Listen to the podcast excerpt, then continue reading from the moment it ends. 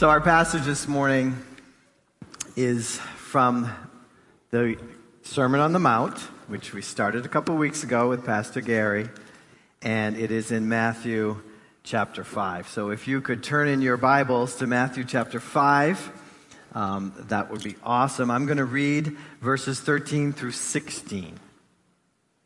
Matthew chapter 5, verses 13 through 16. You are the salt of the earth. But if the salt loses its taste, how can it be made salty? It's no longer good for anything but to be thrown out and trampled under people's feet. You are the light of the world. A city situated on a hill cannot be hidden. No one lights a lamp and puts it under a basket, but rather on a lampstand. And then it gives light to all who are in the house. In the same way, let your light shine before others, so that they may see your good works and give glory to your Father in heaven. Let's pray. God, help us to understand your word this morning as it applies to us individually, but also as it applies to us as your body, the body of Christ. We pray that your Spirit would teach us, remind us, equip us for the work of your ministry in the kingdom of God here on earth. We pray this in your name. Amen. Now, there may be a time or two, like me, that people have referred to you as salty. But in today's vocabulary, that's actually not a compliment. If someone says, like my children said to me once, Dad, you're awfully salty today, I think it means you're grumpy, right? Is that what you would say? It's a, it's a term that you're, you're grumpy or you're snappy or something like that. Jesus didn't use it in that way. Jesus taught about salt and about light because it was, they are both two things that influence the world around them. The, Jesus is actually speaking about the word influence. And so the message today is about you and I, salt and light, being influencers. Being influencers in the world for God. So I want you to think about that word influence as we talk about salt and a little bit about light today. Many of you, maybe not all of you, because you're not all on social media, but anyone who is has maybe heard the term influencer, a social media, media influencer. Um, these are, for some reason, uh, people who have millions of followers, some of them. Followers are those who, who, who look at them and try to emulate them and, and want to hear what they have to say and do what they have to do. And those people who are influencers make lots of money on the internet. And companies actually run to them with their products and give them their products so that they can promote their product for them in hopes that the influencer will influence all their followers to purchase that product. So there's a connection between the influencers and those whom they are influencing. As believers, I think we also have a great power, in fact, a greater power to influence our world than somebody on TikTok or social media. Don't you? I hope you would agree. Because God has given us the power of the Holy Spirit so that we may influence the world towards Jesus. Turn them towards Jesus, away from the darkness, away from the, the decay of this world, and towards life Himself, Jesus Christ, our living hope. So, by the power of the Spirit, we are called to go out into the world, a world that is full of decay and darkness and death, and rescue the souls of men and women from their destruction to their new life in Christ. This is the role that we have. These, these are the things we are supposed to be influencing people towards a new life in Christ, a change, a purpose, an eternity with God.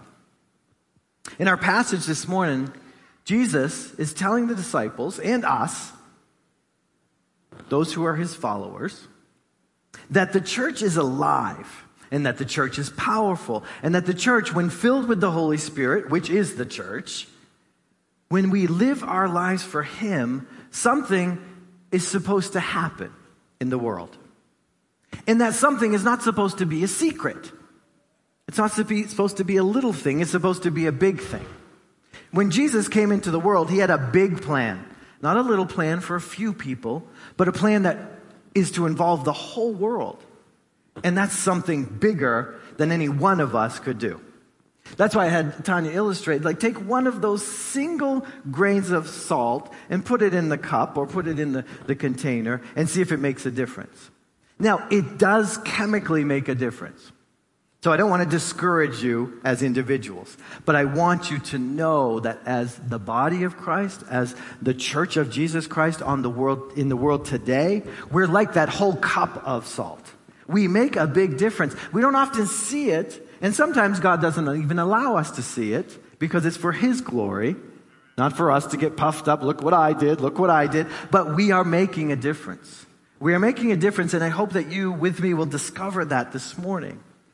If you are fully participating in the life of Christ, if you're filled with His Spirit, if you're sharing Christ with those around you, you're making a difference. Now, if, you're, if you've set yourself aside, you're no longer participating, you're now a spectator, then the difference that you're making is less than maybe it should be. And hopefully, the message this morning will encourage all of us to make a bigger difference for God, to influence the people and the community around us for Jesus. You see, Holden Chapel was brought together 51 years ago now for influence because of a purpose that we have to share the gospel with others. We're not just brought together to sort of have a nice little club that we can all come to and feel happy about and, and enjoy each other's company, but just us and no more. We're brought together to be influencers in the world. And sometimes we forget that. So, you and I were made to be influencers. Which begs the question, which we all have to ask what type of influence are we having on the world around us? What is the influence you're having, I'm having, we're having together on the world around us? You see, each of us was put here by God to do something which will influence the community around us towards Jesus. Now, you might be sitting here this morning and thinking that you don't make much difference. You don't have a purpose, but I beg to differ with you. And God's word will tell you this morning that is not true. That may be how you feel or think, but that's not based in the truth of what God has done for you if you are truly a believer in Christ. So, you all have the greatest influence that you could ever have in this world today to make a difference for Jesus. And we need to grow into believing that. Because I think we have a little faith, but we need to pray and say, God, increase my faith. Help me to believe that I am empowered by the Holy Spirit, the Spirit of Jesus, to make a difference in the world and to live that way. Not just think that way, but to actually live my life that way. You see, Jesus, Jesus himself is alive in you and in me. And when we gather together, in us in a very special way, in a powerful way. So I want you to think this morning, not so much as individuals, which is hard for us as Americans because we're very individual thinkers. I want you to think corporately. I want you to think body of Christ. I want you to think us together. So not just you as an individual, but the church alive and working together for the purposes of God. Because we have a reason to be here. And the reason is to help bring about change. By the power of God. Not our own desires, but God's will, God's change in the world. And each one of us has gifts and abilities that are part of that change, part of the church, part of the body of Christ, which is created to bring Jesus into the world. So, both of the substances which are mentioned in the verses this morning, salt and light, they are both effective change agents that affect another substance in a very radical way. Salt, in order to be effective, must come into contact with something else. If salt is in the salt shaker, it's not being effective. If you shake the salt on your food, the change begins to take place. I need you to understand that. It's when we are active, when we are doing what we were intended to do, not just sitting in a salt shaker somewhere or in a cabinet in a big round tube, but when we're actually involved in the community around us, involved in the conversations, involved in the people's lives, caring for and, and loving others, that the transformation begins to take place. When we come in contact with other people, we see this in the life of Jesus. It's so obvious. He didn't come and set himself up on the top of a mountain in a temple far away and, you know, far away from others. He came and he went down there into the lives of people. Ordinary people, sinful people, bad people, good people, people who thought they were good but really weren't. He got involved in their lives. And when he came into contact with them, something happened. Amen? You read the Gospels over and over again. Someone gets healed. Someone gets delivered. Someone's mind is changed. Someone's life is, is, is brought radically into another direction. Whenever Jesus comes into contact with people, change happens. Like when you shake the salt on your food, it changes the taste of the food. If you use enough salt. Because together we are enough salt.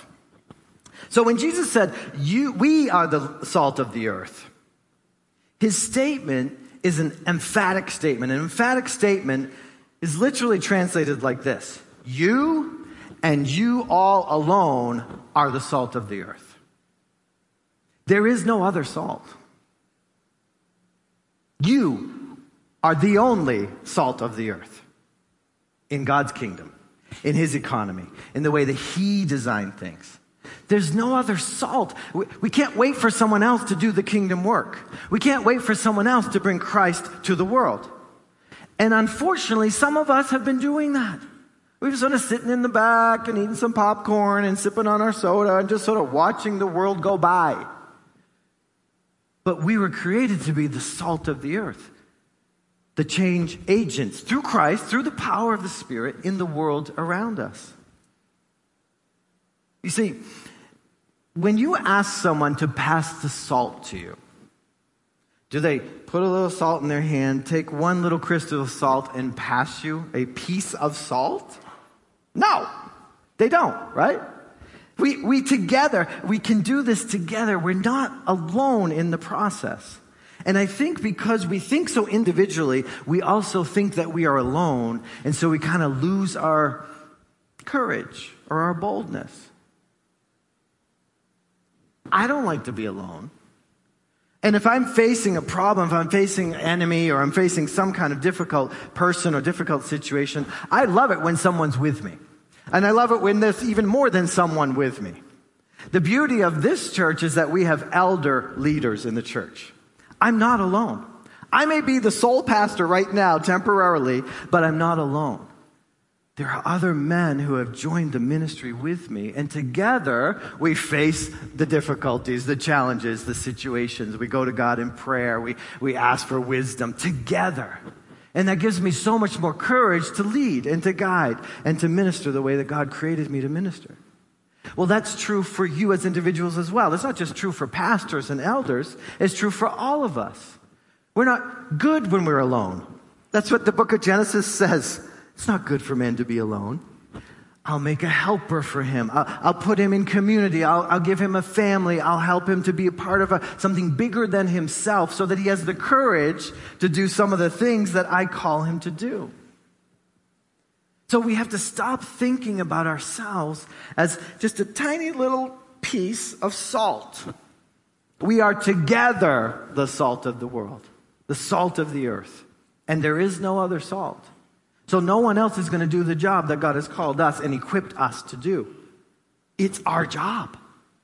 It's our job to be used by God to bring change in people's lives. Now, we don't change them, but introducing Jesus or allowing them to meet Jesus somehow begins the change process. And that's the exciting thing about being a believer. It's not something being salt is not something we're aspiring to or trying to. And, and, I know I'm not doing a good job of that this morning because sometimes I find myself even, even drifting into that kind of thinking. We're not sitting here saying, oh, I got to be better salt. We're already salt and light, this passage says, salt and light in the world, collectively and uniquely for Jesus. The salt of the earth is sitting right here in the room right now. Not something we need to take a class for and learn to be salt. You are salt. Accept it. Receive it. He called you salt. He doesn't say, I would like you to become the salt of the earth. He says, You are the salt of the earth. Already complete. You are the salt. So as we sit here in this room at 279 Reservoir Street in Holden, we're sitting here as salt together. Say hello to the salt around you. Hello, salt. Nice to see you. We're also sitting here in this one room here on 279 Reservoir Street in the middle of a community. A community that has some other salt in it, but also has some darkness in it, also has some decay in it. And so, as we gather as salt and light, we're placed in a community not separate from the world, but in the world, not of the world, as scripture says, but in the world for a purpose, for a reason. So, Jesus has us here for that purpose to bring him up in conversation, to bring him up into the situation so that others can find him. It's up to us to make sure that we live into that purpose. How? Well, let's remember the beginning of this Sermon on the Mount a couple of weeks ago with Pastor Gary. When Jesus says to us now, you are the salt of, in the light of the world, his statement isn't abstract or, or, or separate from what he has just spoken of in the previous verses. Being salt and light is the result of living the Christian life that he just described for us in the Beatitudes. When you live as citizens of the kingdom of God, when you live humbly, when you live mercifully, when you live as peacemakers, you're being salt. You're doing the work of salt and light. We are to influence the world positively for the kingdom of God.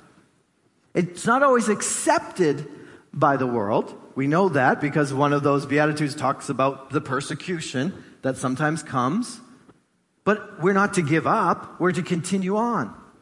So today we're going to examine what it means to actually be salt. So as you think about the words in verse 13 of Jesus, why do you think that Jesus would use salt? Of all the things in the world and in the universe, why would he use salt to describe us? There's a purpose, there's a meaning for that. And I don't know that we can get completely into every reason why, but we're going to talk about four of them this morning. You know, we think about it. Salt is just sort of a very common thing all around us. There's people all around us. We're very common. We're people. We're not perfect. We're not great. We're not kings in, in, in, in you know, in, uh, in charge of kingdoms or whatever. We're, we're ordinary people. And salt is an ordinary thing. You can find it. You can find it in the ocean. You can find it if you dig down into the ground. It's salt in there. So it's, it's, it's not gold. It's not diamonds. I mean, we'd love it. Jesus said, You are the diamonds of the world. Like, we'd love that, right? Because, oh, yeah, diamonds. It's so valuable, so wonderful. You are valuable and wonderful, by the way. But he's using salt for a reason. And he lived in the first century. So we're, we're a little bit distant from that. We need a little help to understand what, what, why would he choose that? Well, interestingly enough, talking about value, Salt in the first century was very valuable. Very valuable. Because they did not have refrigeration or freezers to put their food in. And they liked food like us. They wanted to eat. They wanted to be nourished. They needed that. And so salt became extremely valuable. In Rome, salt was thought of as divine, that it was a given to us by God somehow that he placed it here on the earth by God. It was a divine gift. Now, they actually had a word for it theon. Theon means divine or godly. So salt was godly to them. The Romans said that nothing was more valuable than salt and sun. Because in the day without refrigeration, the only way to prevent your food from rotting, the only way to have preserved food, especially meat, was to rub it with salt and dry it in the sun. So salt was extremely valuable. That means that salt can actually, and it does do this, prevent bacteria from growing. It keeps those little microbial growths from, from multiplying. It helps to keep the food from rotting, from fungus, from other, other things that would make us sick and would, would poison us. It was so valuable, in fact, that the Roman soldiers were actually paid with salt. That's what this little illustration is. There's actually a little, a little thing up in the corner where you have that dark behind it, the black behind it. That's called salt money. And that was what they were paid at the end of a month. Here's your salt money. And they're happy with it because salt is valuable.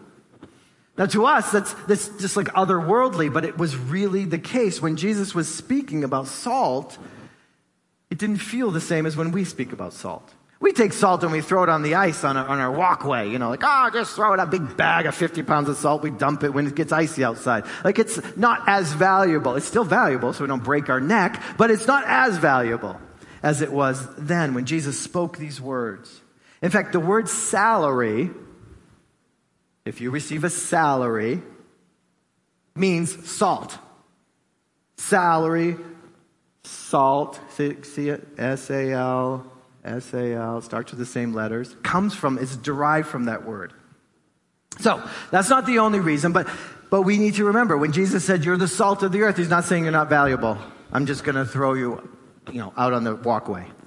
That, we'll get to that in a moment. That does happen, but that's not what he's saying about us. The second thing that we need to know about salt is that salt heals. Now, I grew up in East Gloucester, so you know the ocean was like right there outside my door, and it was interesting as a kid because if I cut myself or scratched myself or whatever, something happened to me, and, and it was summer and I was in the ocean. I mean, that thing would heal up so quickly because the salt from the salty water would be in the wound, and before I knew it, the, the scab had come off, and there's nice pink flesh back there again, and we could just go on with life. Because salt has the ability to heal wounds. It actually keeps them from infection, just like it does with preserving meat, keeping the, the, the infection from growing, the microbes from, from multiplying. It does the same thing on our bodies when we're still alive, right? It's an antibiotic of old. We now have antibiotics. I don't know if they have salt in them or not. They probably do. But, but we have something called saline solution. Saline, S A L. Salt, again, S A L. So, salt not only is valuable when Jesus speaks these words, but is also a healing agent for our bodies. It's an antiseptic that can be poured onto a wound and heal that wound and help it to heal. The only problem with that is that salt stings a little bit, doesn't it? It stings a little bit. And sometimes we just like to be nice. You know, the whole nice thing, like just be nice. Don't tell the truth. It might hurt them. Sometimes they need to hear the truth. And sometimes the truth does hurt them. But if the truth brings healing, it sets them free. Right? So, those of you who would like to be a nice guy like me, sometimes we, we're not as salty as we should be. We need to speak a little more clearly and more directly about the truth in people's lives so that they can be set free and healed from those wounds. Jesus didn't say that we were supposed to be honey. He didn't say, You are the honey of the world or you are the sugar of the world. He didn't say that. Some of us would like to be that because everybody wants to be liked, right? But you are the salt of the, wor- of the world. You're the salt of the world. So if sin is our wound, which leads to death, then salt can be part of the healing process that leads to life. So this is why Paul wrote in 2 Corinthians 2 15 and 16. For we are the fragrance of Christ to God among those who are being saved, but among those who are perishing, to the one we are the aroma of death to death, and to the other the aroma of life to life. Sometimes it is difficult. And that's why the Beatitudes talk about persecution coming to believers. So even though you are doing the right thing and saying the truthful thing, the response of the person who's receiving that may not be pleasant, may not be wonderful. But it's the work of the kingdom of God. It's necessary. It needs to be said. So we need to recognize that. How many of you gargled with salt water as a kid? When you had a sore throat, grandma said, go get some salt, put it in some warm water, stir it up, and gargle with it. You can spit it out. You don't have to drink it. You can spit it because there's a process for cleansing that takes place there and even healing a sore throat. The third thing that salt does is it prevents decay. Salt prevents decay. We've talked about that a little bit. Salt is a preserving agent that prevents the food from rotting. So my question is, is the church the only thing that God has placed in the world, believers, keeping the world from rotting away into evil? Are we standing up against evil? When things are dead and dying, they're in a state of decay. And salt can be used to slow down or stop decay, but salt cannot reverse decay. We would love to make the world a better place than it is currently. We don't have that power. God does. We don't have that power in ourselves. But are we able to stop some of the decay or delay some of the decay? I think we are. I think we can be part of a group of people who stop things from getting worse. Stop things from continuing to, to kill and destroy the way that the enemy designed it to. Christians are supposed to be an agent to keep the world from decaying so quickly. And I think we have been in past history. Hopefully, we are in current history. If you remember, we are responsible for, for preserving morality, what is right and wrong. We are agents to keep the world from, from injustice, from treating innocent people cruelly, we are those who are supposed to have a social conscience. Historically, the church has been credited with many of the advances in these areas. Some advances in science and medicine and prison reform and orphanages and the abolition of slavery and child labor and education and literacy. The church has been at the forefront of these things. What are we at the forefront today? That's a question we need to answer. You see, the kingdom of God has flavored the world in very significant ways. Can you imagine a world with no morality, with no boundaries, with no standards of right and wrong? It's not too hard to imagine it. We're getting closer to that. But we are here for a reason and a purpose, and it is to slow down that decay. For salt to work, it must be mixed in or on something else. That's what helps to preserve what's left of what's good in that thing. My mom was brought up on a farm and they had to be very conservative with food and, and, things like that because they didn't have a lot of money. It wasn't a prosperous farm, it was just a farm. And when we were kids, we couldn't understand because sometimes food looked like it was moldy and rotten in the fridge and she'd make a soup out of it. Sometimes she cut off the bad parts. I wish she cut off more, but sometimes she'd cut off a bad part and throw that in the garbage. And then she'd make a soup out of it. And she'd say, well, if you boil it, all the bad stuff dies anyway, so it's okay, you know, and, and then we'd have our soup, you know. So, so, mom, I'm sorry, I know you watch these messages. Um, but it's the truth. So you, you've all done this. You, you take out a whole bar of cheese and on the end is like some, some yucky cheese. So you just cut the bar in half and keep the good half, right? so that's the process we should be in. We need to focus on the good. We need to try to find ways to do good. We need to f- try to find ways to bring about good in our world. It's still possible. It's not completely dead. It's not completely gone wrong. Although some of you say that. You listen to too much of a certain news station and pretty soon the whole world's going to hell in a handbasket. It's not the whole world. It's just what they're reporting on for you to, to feed on there. So be careful how much you feed on that. There's a, there's a movie out right now called, called the, the Sound of Freedom. And this is one person's or one group of people's attempt to try to stop an evil in the world. And so they are trying to bring it to our attention. And they're trying to get people to watch the movie and then do something about what they've just seen and felt and experienced in the movie. I'm not telling you to go to the movie. I'm just saying there are people who are doing this, trying to, to bring about justice, trying to bring about something good where evil right now is reigning. And that's the, the Spirit of God. That's the salt of God in the world. So the fourth thing we need to talk about this morning is something very interesting, which I didn't understand until I really got into gardening. But salt is a fertilizer. You think, oh, if I put salt on a plant, it's going to die. Well, if you do it the wrong way, it will. Right? You can kill plants with salt. But salt is actually a fertilizer. In fact, Epsom salt, I found this little thing on, on the web 10 proven uses of Epsom salt in the, in the garden. You get bigger tomatoes, better roses. You know, it kills off certain pests. You mix it in the soil. You can't do too much because it will be too hard on the plant, but it helps the plant to grow it's also something that's been done for thousands of years. In Jesus' time, salt was also a fertilizer. So salt was a fertilizer, and salt was used to stop decay, and salt was used as money. Salt was a very valuable element.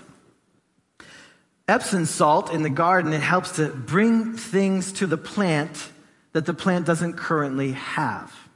So think of ourselves as salt.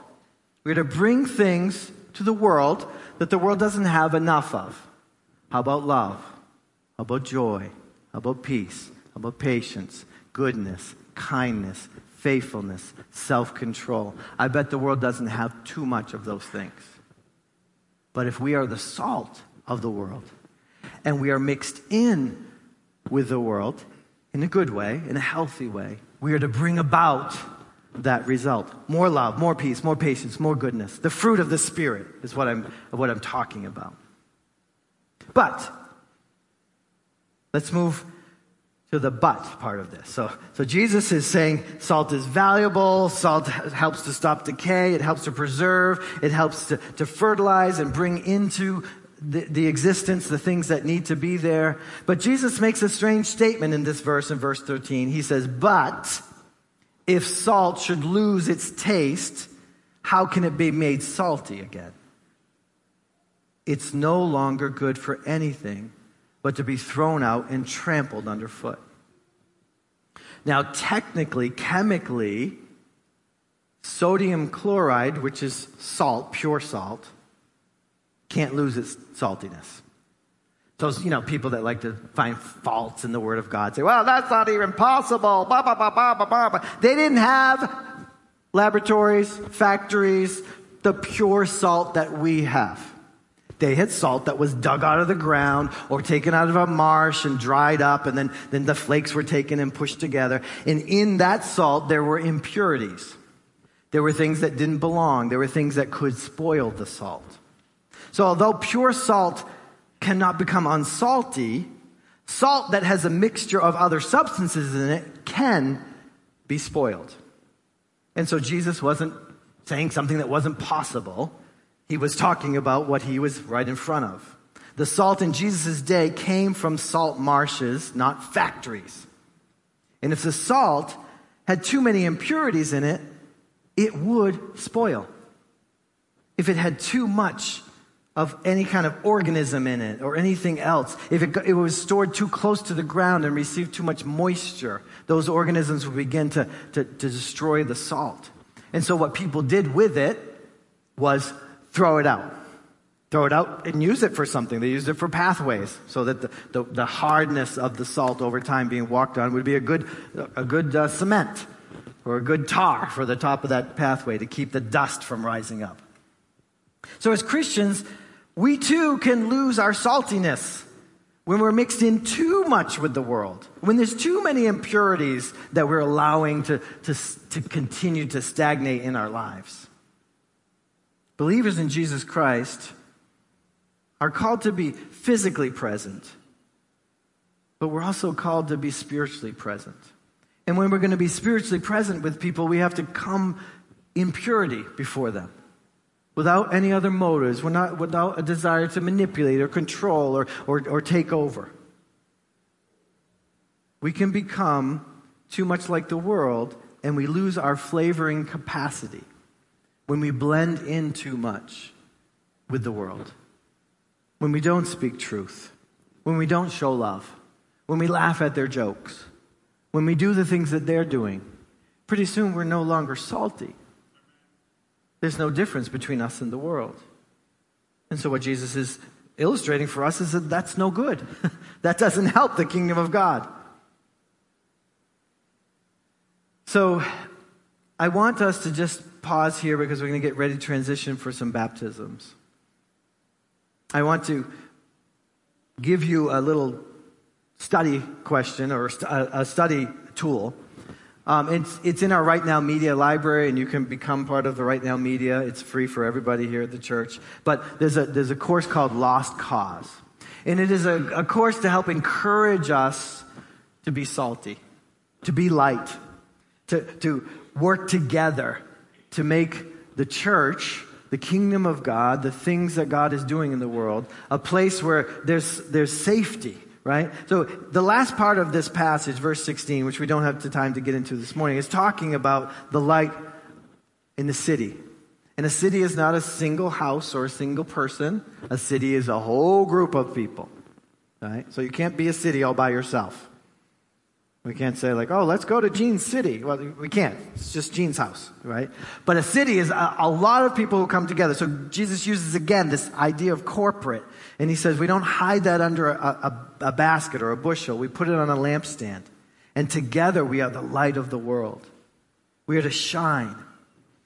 So as we think about cities, again, our thinking has to change.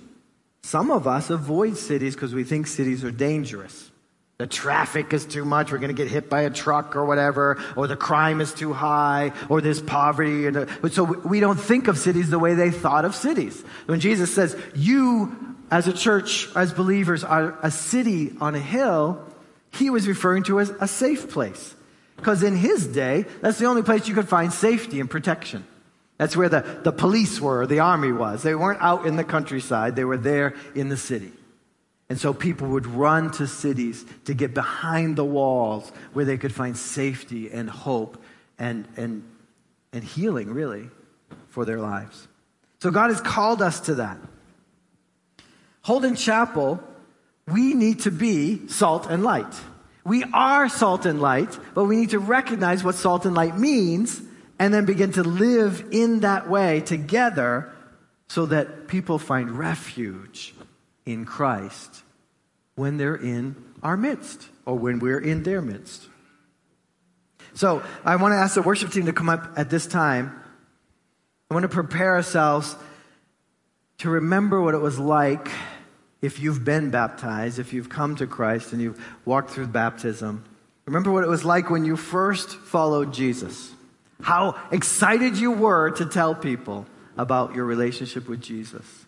We need to be renewed in this just like we do the Lord's Supper, to be renewed in the forgiveness of our sins. We need to be renewed in the excitement of sharing Christ with others. So we have four ladies this morning who are going to be baptized one by one. And they're excited about their faith enough that they came forward to be before you guys this morning to tell you about their faith in Christ.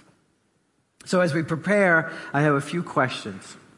And we're going to sing a song and we're going to bring up the first uh, baptismal candidate. What brought you to the place where you decided that you needed Jesus in your life? What brought you there? Did you bring yourself there just through your own searching and discovery? Or were there people in your life or a person in your life who shared Christ with you faithfully? And helped you to understand the goodness of God, the grace of God. So that's one question. What brought you there? Try to remember back. Put yourself back there for a moment. Was there someone who showed you what it looked like to follow Jesus? Someone who was faithful, someone who was kind, someone who was truthful. Did someone influence you towards Jesus? Talk about being influencers. Someone had to have influenced you at some point. You didn't come up with this idea about Jesus. Someone shared it with you, even if it was not a someone, but maybe it was a media, it was television, or it was something. But somewhere along the line, someone shared Christ with you. And I know there's a popular belief in New England that faith is a personal thing. Faith and politics, you should keep them to yourself. Well, no one's keeping politics to themselves anymore. I don't know why Christians are keeping faith to themselves. right? Used to be, when I was a kid, two things you don't talk about, you know, in polite conversation, faith and politics. You remember that, right? I'm not making this stuff up. Well, now everybody talks about politics, and nobody's talking about faith. And so salt and light needs to talk and speak about their faith.